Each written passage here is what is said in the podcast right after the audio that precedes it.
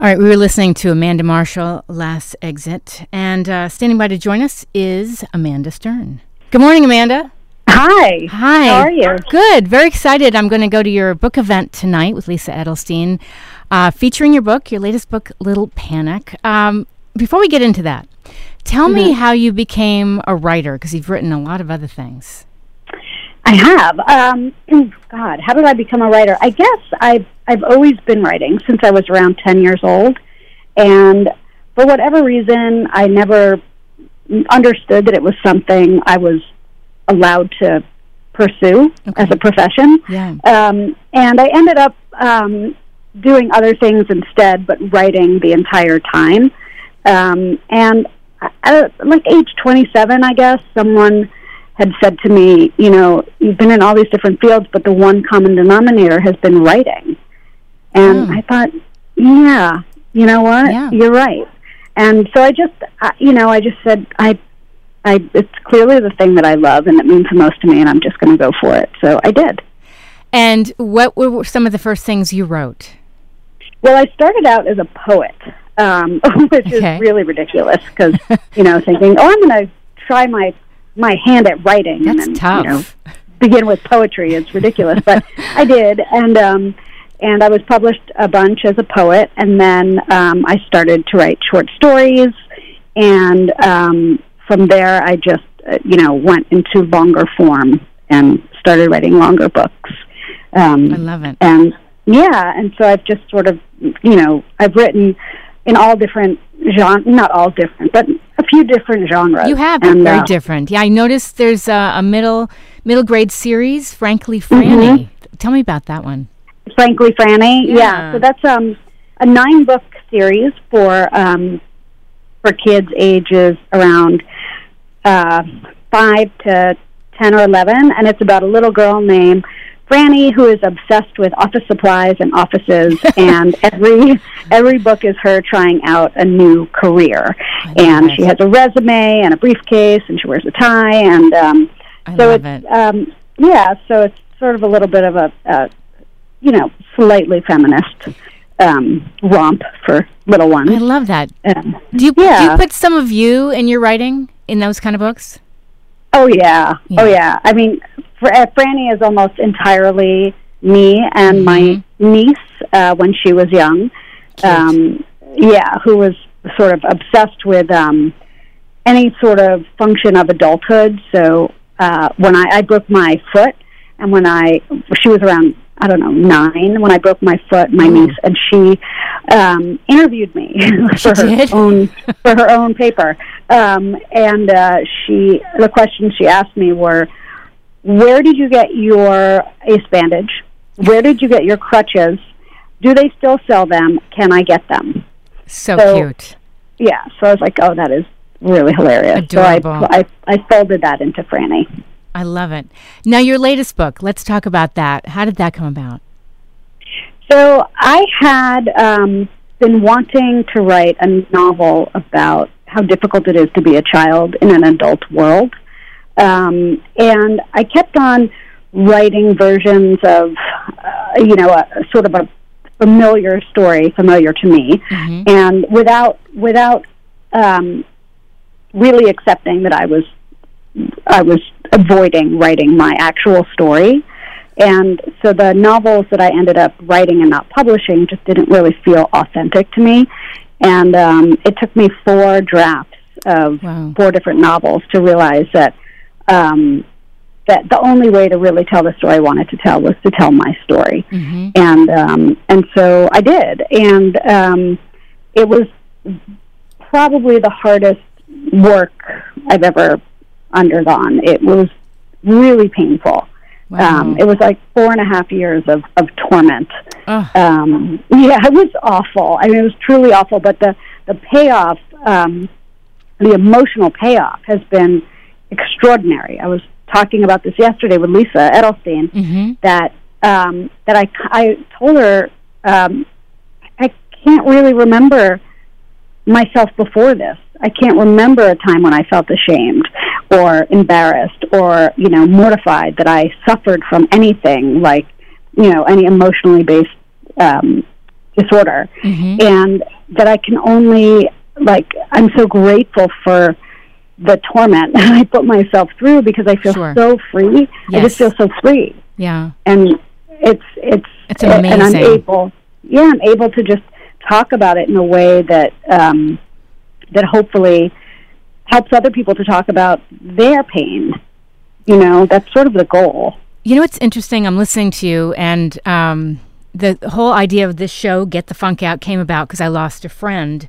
And I was so mm. fascinated with how do people go through personal professional funks and get out while others we get sucked into this vortex of depression anxiety we do we can't get out right. like what do we do to take care of ourselves and a lot of times i mean i have found writing is so cathartic and so you yeah. and you need to kind of get that out there and then it becomes healing more than anything yeah, I mean, I do. I truly believe that everyone has um, a specific personal expression, mm-hmm. and they just need to find it. it. It could be cooking. It could be, you know, um, I don't, I don't know, painting cars, whatever. Whatever. yeah. yeah. Um, and um, but everyone has it, and I and I do truly believe that we don't encourage one another to go and express our pain in whatever way works for us. Mm-hmm. You know, we just don't do that for one another, and I, I think that's a real shame. And um, but I do think that it is slowly changing. You know, as we sort of overturn generations, um, right? Things become a little easier, a little bit easier to talk yeah. about. It's you know. you know. it's something that has made a comeback. Well, our color, coloring books, but now the spin is they're filled with expletives for adults. And it, you know, it's like yeah, it's like people want adults to play again. They, we forget how to be creative and play and take yeah. time away from being busy, you know? Yeah.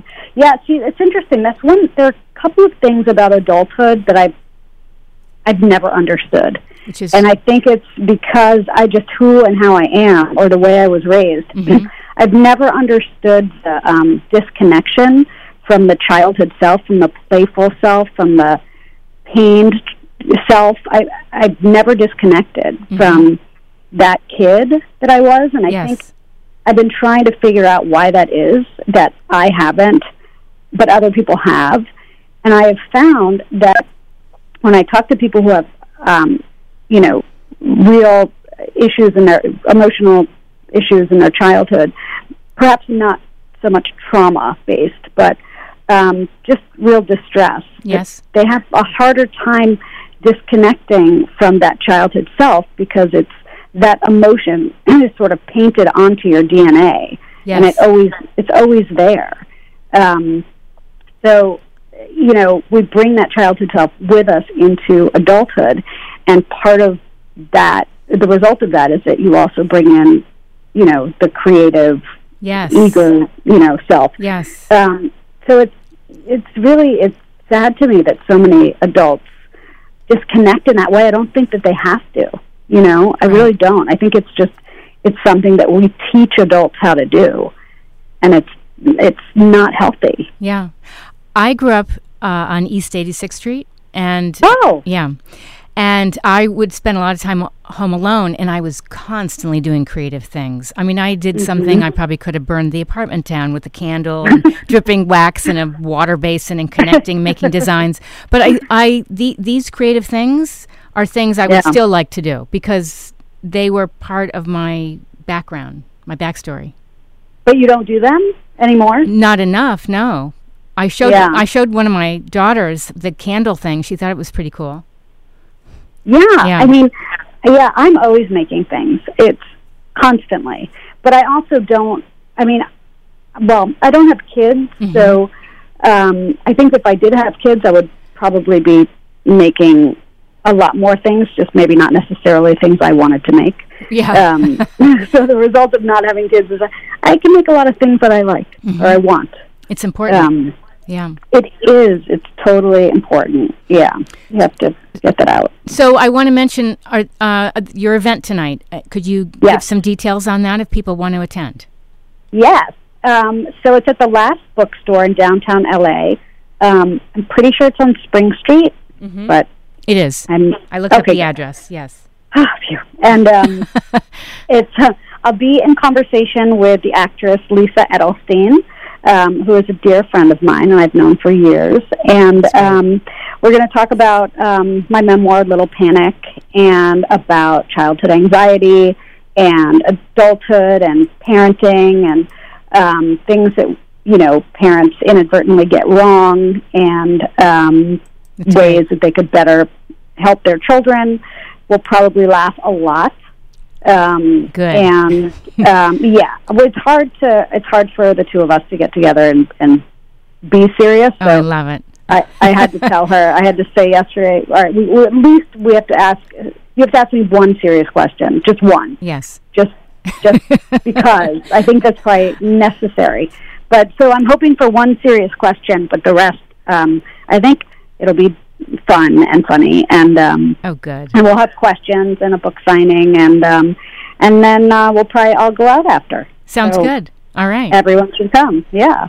So I'm really glad you're coming. Oh, I'm really excited to come to the event. It sounds great, and and I'm glad you are available today to talk about your book, Little Panic. We've been speaking with Amanda Stern. All the info on her latest memoir is up on my show blog, getthefunkoutshow.kuci.org. Can you give out where people can find you?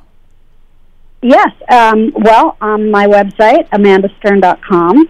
Um, and if they want to get really creepy about it, I'm in Silver Lake right now. No, uh, I'm kidding. no creeping. Um, no creepy. So yeah, amandastern.com. Okay, and you're on Facebook too, right? Yes, okay. I'm on Facebook um, and Instagram and Twitter. I, I, can't remember those handles. I think it's like at Amanda Stern or at a little Stern. Okay. Um, yeah, but Sound- I'm pretty findable. Sounds good. All right. Well, thank you and congrats on your book, and I'll see you later oh. on. Thank you so much. All right. See you tonight. Okay. Take care. Bye bye. Bye. That was Amanda Stern calling on to talk about her latest mem- memoir, Little Panic, and her info is right now on the show blog, getthefunkoutshow.kuci.org. And she's written this uh, series of nine books, Frankly Franny, for middle grade series, and a bunch of other things. Uh, and sh- again, she has her event tonight at the Last Bookstore in Los Angeles uh, with Lisa Edelstein. So uh, you can either go to that or you can just uh, visit her website. And that's a wrap for me. Sheldon Abbott is standing by with Cure for the Blues. I'll be back next week. Have a great Monday, everybody. You've been listening to KUCI 88.9 FM in Irvine.